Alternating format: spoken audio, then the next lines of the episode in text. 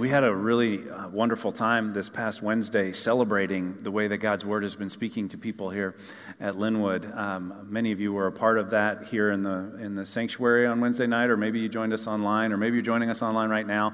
Um, and, and if you missed that, and you've had any questions about this whole banding together thing that we've been talking about for the last few weeks, um, or you don't know um, what I'm talking about right now, uh, I would really encourage you to go out to our website, um, to our YouTube channel, or to our Facebook page and watch that and be encouraged as people, regular people, uh, not not me talking for an hour. It was hearing from different people that God has been speaking to them and the way that God has been speaking to them and the way that God has been blessing their time and their groups and so forth. So I really encourage you with that. Um, we also have our disciple maker training today. And so uh, if you're watching this online, you probably need to start getting dressed and heading over here. But that's at noon. If you're here in the sanctuary and you meant to register and you forgot, I'll split my sandwich with you. You can have uh, half of it and you can come and learn how to be a disciple maker. Um, and we would just love uh, for you to be a part of that. We'll have other trainings in the future as well. Um, but today, we're right now, we're going to be continuing our series titled Say What? And we've been focusing on the message and the miracles of Christ as we see them in Luke and Acts and, and, um, and in that reading plan, we also have some Psalms sprinkled in there, and that's actually where we're going to end up today. Um, but, but, we got this whole thing started off with this idea that the miracles in the message of Jesus often cause us to kind of do a double take and you know, say, What? Really? Like, did he really do that? Did he really say that? Does he really want me to say that? And that's kind of the second half of say what is that we have to say what God is doing in our lives and what God is, is speaking to us. And that was what was so beautiful and powerful about Wednesday night was people saying what God had been saying to them and giving glory and honor to him. So we started that off a couple weeks ago with a message that was focused uh, on, on kind of laying out the plan for the year. And if you missed that uh, first Sunday and, and you haven't caught it online, I would really encourage you to go to the website, go to the podcast, um, find that message and listen to it because it really sets a, a course for for Linwood and, and for everybody here uh, throughout the year. But we looked at this idea that disciples of Jesus live under the authority of Jesus. That if you're a disciple of Jesus Christ and you have put him first in your life and you're learning to live your life as he would if he were you, and you've said that the most important thing in your life is to learn how to do what Jesus said to do, then you've brought yourself under his authority and we need to know what he said to do so we can do what he said to do. And that's where reading his word on a regular basis, engaging it, interacting with it, and then being in a small group of people that hold us accountable to that as well, and praying for others that don't know that yet comes in. And last week we looked at Luke 15, which is one of my favorite passages, favorite chapters in the whole Bible. And it tells the story of someone, something, something that was lost that gets found. It tells that story three different times, three different ways. And uh, this kind of curious statement is made each time, or represented each time, that there's more rejoicing in heaven over one lost sinner who repents than over 99 who never get lost in the first place. And you think, say, what? That doesn't, that doesn't make sense, right? And yet, it's such an important truth that Jesus says it three times, illustrates it three times. And our bottom line last week was if you want in on the res- if you want in on the rejoicing, get in on the rescuing. Join the rescue party. And then you'll have much to rejoice. And as we go and make disciples uh, following him, that's our first call. But today, I was kind of planning to stay in Luke. In fact, last Sunday, I kind of alluded to Luke 19.10 as Jesus' sort of central purpose statement in the Gospel of Luke. And chapter 19 is coming right up here on Tuesday. And so I thought, oh, that'd be great. Um, you know, Jesus came to seek and save the lost. That was the primary message of Jesus. I have come to seek and save the lost. And so I was going to do that. And then I got to think, well, there's child dedications today. So maybe we should do Luke 18, 15 through 17. You know, let the children come to me. And, and on a weekly basis, we have people asking, hey, when are you going to open Kids Way up? And so I thought, well, I could make a, make a nice transition there, and we could talk about that and let everybody know, hey, we'll open it up just as soon as we possibly can. But none of us think it's a great idea to just throw open the doors and let the kids kind of run amok. Um, we, we need adult volunteers who are, who are called and who are aspired to to serve there on Sunday mornings. And, and we've got a phenomenal team on Wednesday nights that's here. So if you've got kids that are looking for a connection point, Wednesday nights is, is great. Sandy, Pastor Sandy has built a wonderful team, and they're dedicated and they're here. We're just having trouble on Sunday morning. And we kind of thought that moving to two services was going to help a lot with that. Like you could attend one and you could serve in one. And we've we found that hasn't necessarily been the case, and we understand people are a little skittish about serving right now, and, and you know, COVID, and, and there's different things, and sometimes you just get out of the habit of doing something. And so I told my first service people, I was like, a lot of you come to the first service so you can go to Sunday school class in the second service. Maybe once a month you could skip Sunday school class, or maybe your Sunday school class would say, you know, once a month we'll go stock up children's wing with volunteers, and, and then they can figure it out the other three. And I want to tell you here in the 1030 service, maybe you could come at 9 o'clock once or twice a month, and then stay and serve at the 1030 hour. So that was kind of the thought process. One of the, the, advantages, not the primary reason, but one of the advantages to go into two services. So uh, I'm not going to not going to preach that whole sermon. Uh, I'm not going to uh, lay that guilt trip. Some of you would think. You know, I, I would rather trust the Spirit to move on people's hearts and trust you to respond in faith to that. And if you can help in Kids Way, as soon as we got it kind of covered and got it stocked, we'll start opening additional classrooms. But we got to have we got to have adults that are passionate about helping kids learn to trust and follow Jesus um, in there first. And so there were a lot of different things going around in my head. And I even thought, well, what about the widow's offering? Or Holy Week is coming up? Or hey, let's not forget to preach about the resurrection every now and then. It's not just for Easter, it's good news every single day of our lives. And then, in the midst of all that, on Thursday morning, I read Psalm 4 and I shifted gears. I had started moving forward with this, the, the Luke 19 thing, and I shifted gears. As soon as I read Psalm 4, it was like God just said, This is it. This is, pay attention. And so in my journal, I wrote the entire thing out. I usually just do one or two verses. I filled two pages with thoughts and, and reflections, and those became the basis of this sermon because I felt like it spoke so powerfully into the current state of our culture and what's going on in our country and inside the church, in communities across our nation, and literally around the world. And it brought me personally insight and conviction, but also comfort and peace. And it allowed me to kind of take a deep breath and remember who's in charge, that God is sovereign. And so I've titled this message, The Pathway to Peace. And I believe that Psalm 4, even though it's not in Luke and Acts, and even though it's not Jesus speaking and these aren't red letters, I believe it, David sounds more like Jesus in Psalm 4 than he does a lot of other times. And if you've read some of the Psalms, you know what I'm talking about when he's, you know, asking God specifically uh, and telling God how he's going to avenge David's enemies. This one, he sounds an awful lot like Jesus. He, reminds me an awful lot like the Jesus that we read about in the New Testament and that we've been reading about in the book of Luke, if you're following along with that. And so I, I feel like there's insight here in a pathway to peace.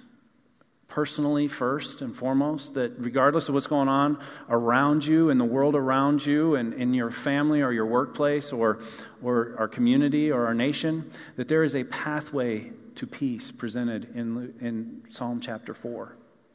And I think that if we could all get on that pathway to peace, that it would transform our culture and it would transform our world. And so I want to read it to you, and then uh, we will walk back through it uh, verse by verse. But here's what David writes in Psalm 4 Answer me when I call to you, O my righteous God. Give me relief from my distress. Be merciful to me and hear my prayer. How long, O men, will you turn my glory into shame? How long will you love delusions and seek false gods? Know that the Lord has set apart the godly for himself. The Lord will hear when I call to him. In your anger, do not sin. When you're on your beds, search your hearts and be silent. Offer right sacrifices and trust in the Lord. Many are asking, Who can show us any good? Let the light of your face shine upon us, O Lord. You have filled my heart with greater joy than when their grain and new wine abound. I will lie down and sleep in peace. For you alone, O Lord, make me dwell in safety. And so I would say if you're feeling a little anxious right now when you're watching the news or reading the newspaper or scrolling through social media, if you're concerned or you're worried at the things that you see taking place in our communities and in our nation and in our world, then I would say, first and foremost, I think that's somewhat understandable. I really do. I think it's understandable to be concerned at the things that we see taking place on a regular basis. But I also think that God's Word speaks into that. And God's word has developed its timeless quality because it has spoken into every situation like this that the world has ever seen. Those that we have in recorded history and those that we don't. And that this psalm provides us with timeless insight. And so I think it's somewhat understandable to feel concerned or worried or anxious, but I also think God's word speaks into that and has a lot to say to us. And I was reminded of something that our district superintendent said in a message he sent out to pastors. He pointed out something that I hadn't really considered before. And he said, You know, in the last 12 months, billions and billions of dollars, maybe hundreds of billions of dollars, were spent to make you angry and anxious and afraid and even hateful towards the other party so that you would vote against them. Not necessarily for your guy. Some people didn't need much convincing. But those billions and billions of dollars were spent, and they were fairly effective. And there is a level of anger and anxiety and hate that is pushing itself into our culture and pushing itself even into our churches. And we have to be reminded as followers of God that we have a choice. We don't have to follow along, we don't have to jump in and respond with the anger and the anxiety and the hatred that billions of dollars are be, being spent to make us feel. And David was feeling all of those things as well, and he models what to do with our anxieties and our anger really, really well in Psalm 4. So I want to walk through that verse by verse, and I hope that God will speak to you the way that he spoke to me. Because David don't miss this in verse 1. He starts out on the right foot. He starts out by going straight to God and seeking God's relief and God's mercy in the midst of his anger and his anxiety. He goes straight to God, not to social media, not to Facebook, not to Twitter. He goes straight to God. And last week we talked about God and, and the picture of God that is presented in 2 Corinthians chapter 1 as the Father of compassion and the God of all comfort. David knew that before Paul wrote it to the church at Corinth. And David chose to go straight to God. And he's looking for relief and he's looking for mercy in the right place. And I have to wonder sometimes are we consistently looking for relief, looking for comfort in the right places? Are we finding it in the opinion section? Are we finding it on social media? Are we finding it in the political sphere? Or are we just numbing it, kind of putting our fingers in our ears and going, la, la, la, la, I don't want to hear it, I don't want to see it, I don't want to know anything about it? Both extremes don't bring us closer to God. And David is going to God, and he is saying, I am going to seek you. God, answer me when I call to you. Give me relief from my distress. Be merciful to me and hear me. And I think the lesson for us is to make sure that we're turning off the things that feed and increase our anger and our anxiety. And instead, we're switching over and turning on the things that lead us towards love and hope and courage and peace. And after he addresses God, then he turns and he sort of addresses his opponents in verses 2 and 3. He says, How long, O men, will you turn my glory into shame, and how long will you love delusions and seek false gods? He asks two questions in verse 2 of his opponents. And I want to explain when he says, Turn my glory into shame, it's not that he's talking about his own personal glory. It's easy to get that impression. And if you've got a New International Version, you've got a footnote there that explains that that could also be translated, How long will you dishonor my glorious one?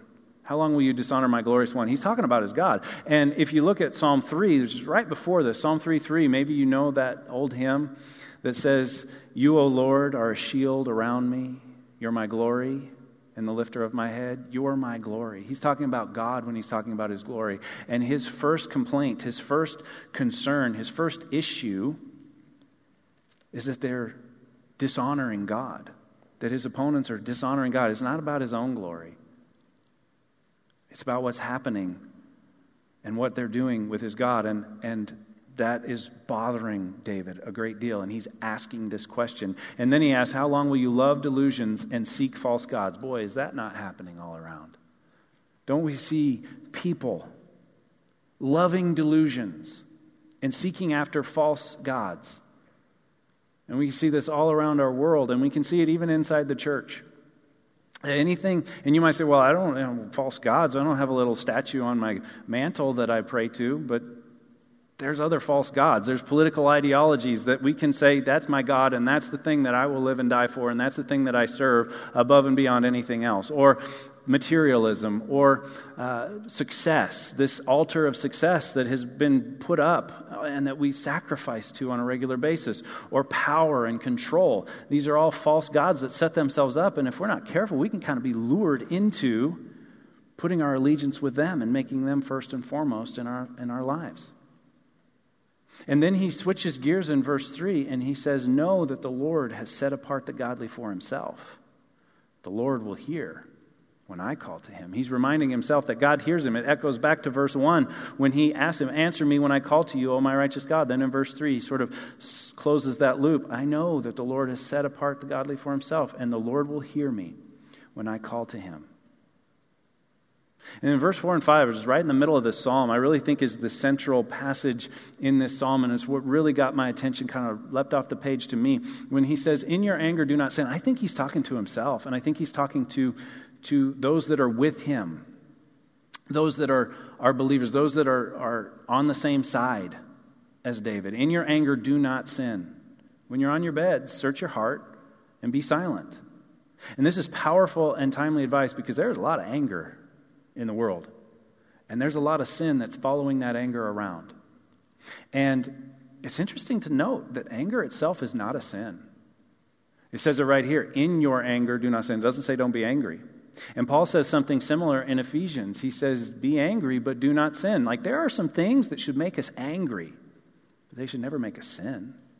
There are some things that should bother us and create a, what we might call a holy discontent in us, where we're angry that injustice is taking place. We're angry about oppression. We're angry about dishonesty. It's okay to be angry about those things, but it's not okay to sin in that anger. It's not a license. And too many people say, Well, I'm angry, and I've had enough, and now you're going to get yours, or now you're going to get mine, or now you're going to get whatever. And instead, David tells us what to do. He said, When you're on your beds and you can't sleep because you're so upset, search your heart and be silent. Don't you just wish some people would just be silent? right? And I got to look in the mirror, and sometimes I think God's word is saying, You know what, Mark? Search your heart and be silent. Look inside. Do a little introspection and shut up. You don't have anything positive to contribute? Be quiet. What did mom used to say? If you don't have something nice to say, don't say anything at all.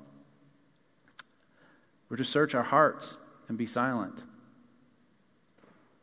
To choose introspection and silence over the externalizing of everything, blaming, playing the victim, and getting more and more angry or inciting more and more anger from the other side. You see, we're to worship and trust God. That's what it says next. Offer right sacrifices and trust in the Lord. We do that. We worship, we trust God rather than seeking revenge rather than taking the offensive. And the, that led me to the bottom line for this whole message that the pathway to peace is paved with prayer. The pathway to peace is paved with prayer. It's not accomplished with violence. You know, I, I had this thought in the first service. Have you ever heard of the Pax Romana? You familiar with that phrase? You see, during the Roman civilization, they had the phrase the Pax Romana, and Pax is the Latin word for peace, and Romana was for Roman. So it was the Roman peace. You know what the Roman peace was? Kill everybody that doesn't do what you want them to do, and you'll have peace. And if you got the biggest army and you got the greatest military strength, you can accomplish peace. You can accomplish Pax Romana. Is that the way that Jesus presents winning the world and bringing peace to the world? Is it subjugation? Is it murdering everybody that disagrees with you and you'll have peace? No. In fact, Paul says we don't wage war as the war as the world wages war. We have different weapons. We have different ways of fighting. And they're spiritual. And they involve worship, and they involve trust, and they involve giving and serving and repentance. And so when he says in verse 5, offer right sacrifices, I think there's a couple things there. I think he's speaking about the, the law prescribed sacrifice. He's saying, give the right sacrifices. And there's a couple reasons we might not. And I think the first is that sometimes we allow frustration with God and the way things are going to separate us from God. And we don't feel like going and singing and being in church. And, and we don't feel like giving to the church and giving to the missions uh, and doing those things. And so we stop, and it creates further distance from God.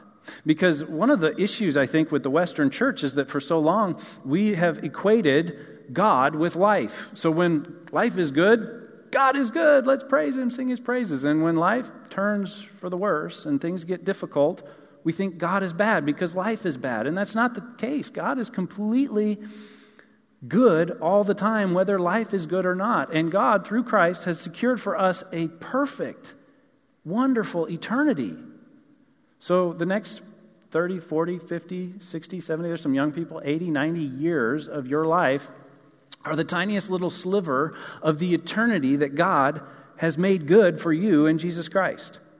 So, do you want to focus on the sliver and decide that God is bad because this part of the sliver is bad? Or do you want to see that God has made eternity very, very good for us in Jesus Christ? And we put our hope and our faith and our trust in that. We trust in the Lord really and truly and deeply, not just occasionally or partially or superficially. We trust in God when things are good, and we trust in God when things are bad. And we give praise to God when things are good, and we give praise to God when things are bad. And, and so that is the heart of this that the pathway to peace is paved with prayer. It's, it's this deep inner relationship that we have with God through Christ. And so, as he kind of turns the corner here with verse 6, 7, and 8, I think he's addressing everyone. I think he's addressing both his opponents and those who are sort of in his camp and he might consider allies. And he says, Many are asking, who can show us any good? And the New International Version, the 2010 version, we read the 84 here because that's what's in the pews and that's what's in my preaching Bible. The, the 2010 version asks the question many are saying, Who will bring us prosperity? And I was reading this in the NIV that said, Who will bring us prosperity? And I thought, boy, don't we hear that a lot? Don't we hear both sides? Who's going to bring me prosperity? Who's going to secure my prosperity? Who's going to make sure that I can prosper? Like that's the most important thing is our worldly definition of prosperity.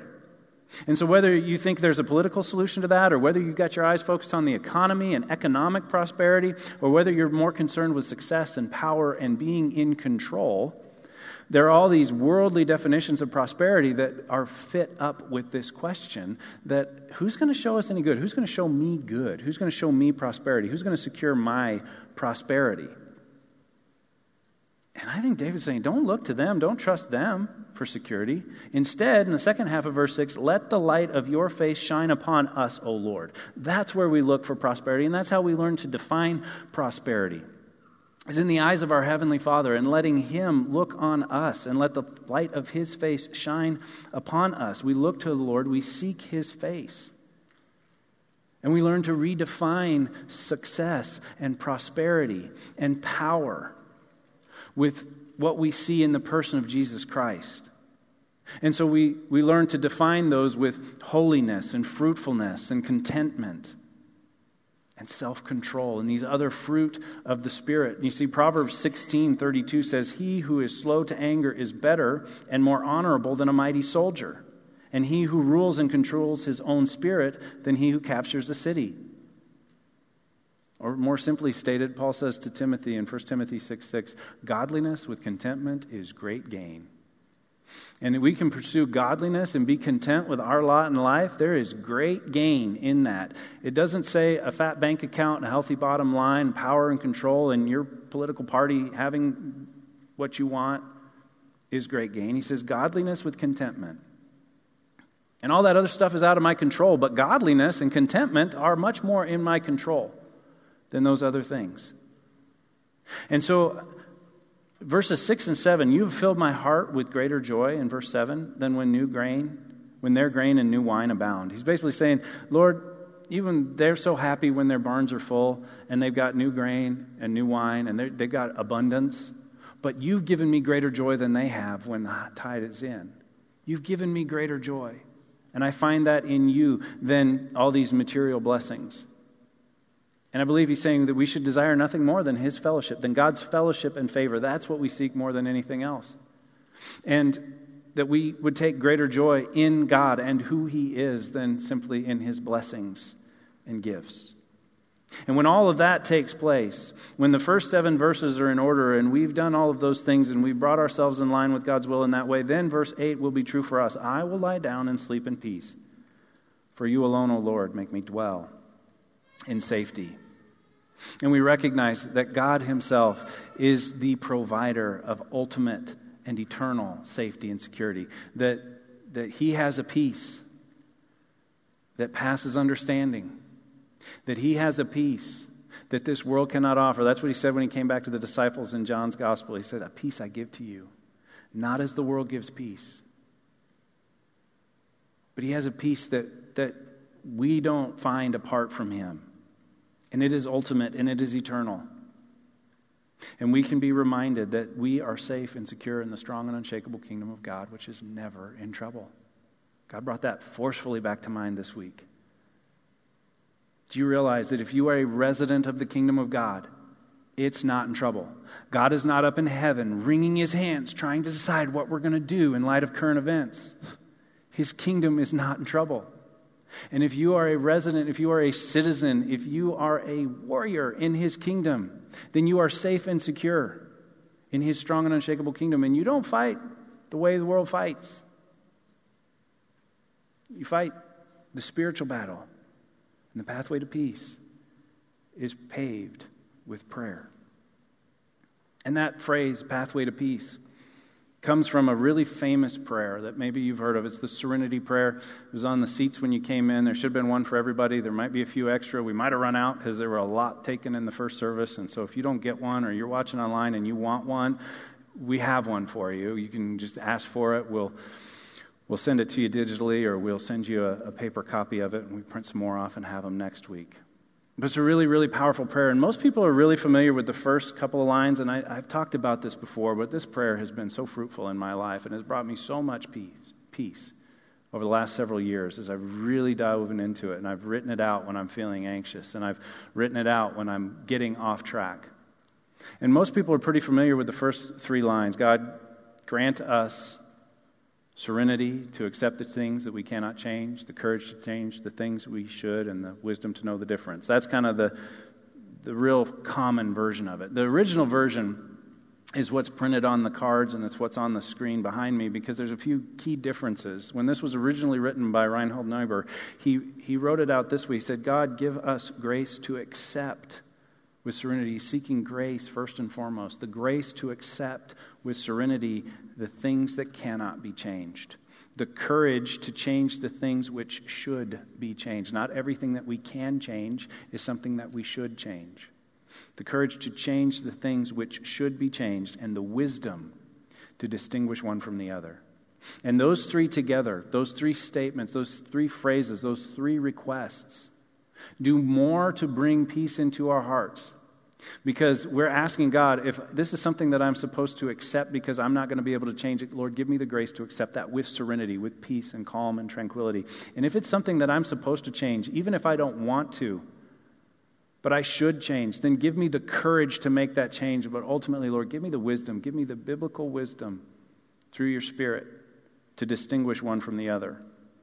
And then you get the second half of this beautiful prayer, which isn't as popular, unfortunately, and which I really want you to have in your, in your hands. And I want you to write it out when you're feeling anxious because he says, living one day at a time, not a year at a time, not a decade at a time, not a lifetime at a time, living one day at a time. Give us this day our daily bread, Jesus said. Living one day at a time, enjoying one moment at a time. Every moment can be a moment that we can enjoy because it's a moment that God can be with us and that we can be worshiping and praising Him, which is what we were created to do.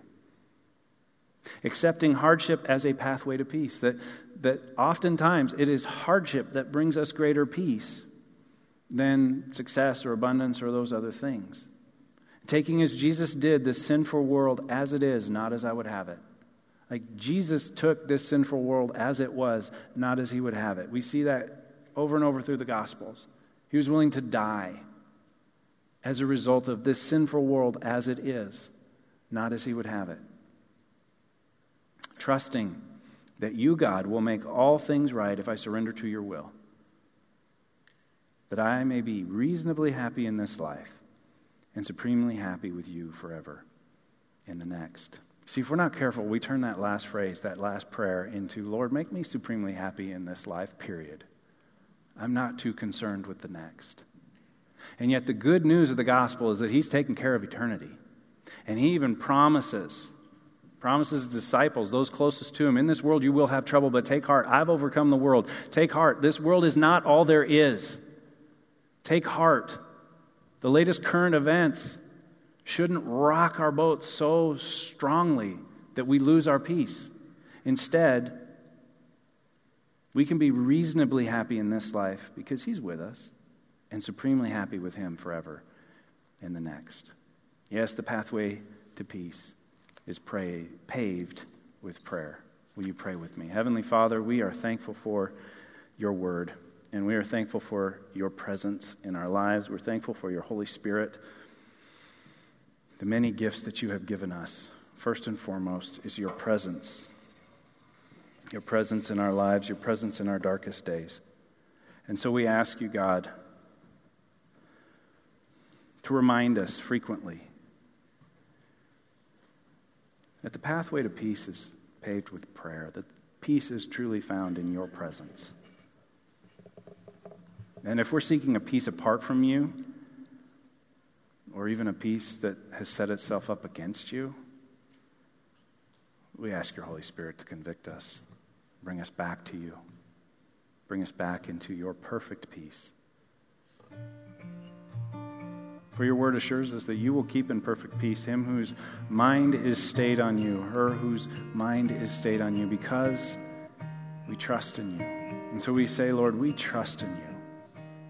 And if there's someone here today that has never trusted you, that has never known the peace that passes understanding, that has never accepted the gift of salvation and come into a personal relationship with you, and they've been going through life kind of trying to figure it out there on their own or making other allegiances or alliances with the ways of this world.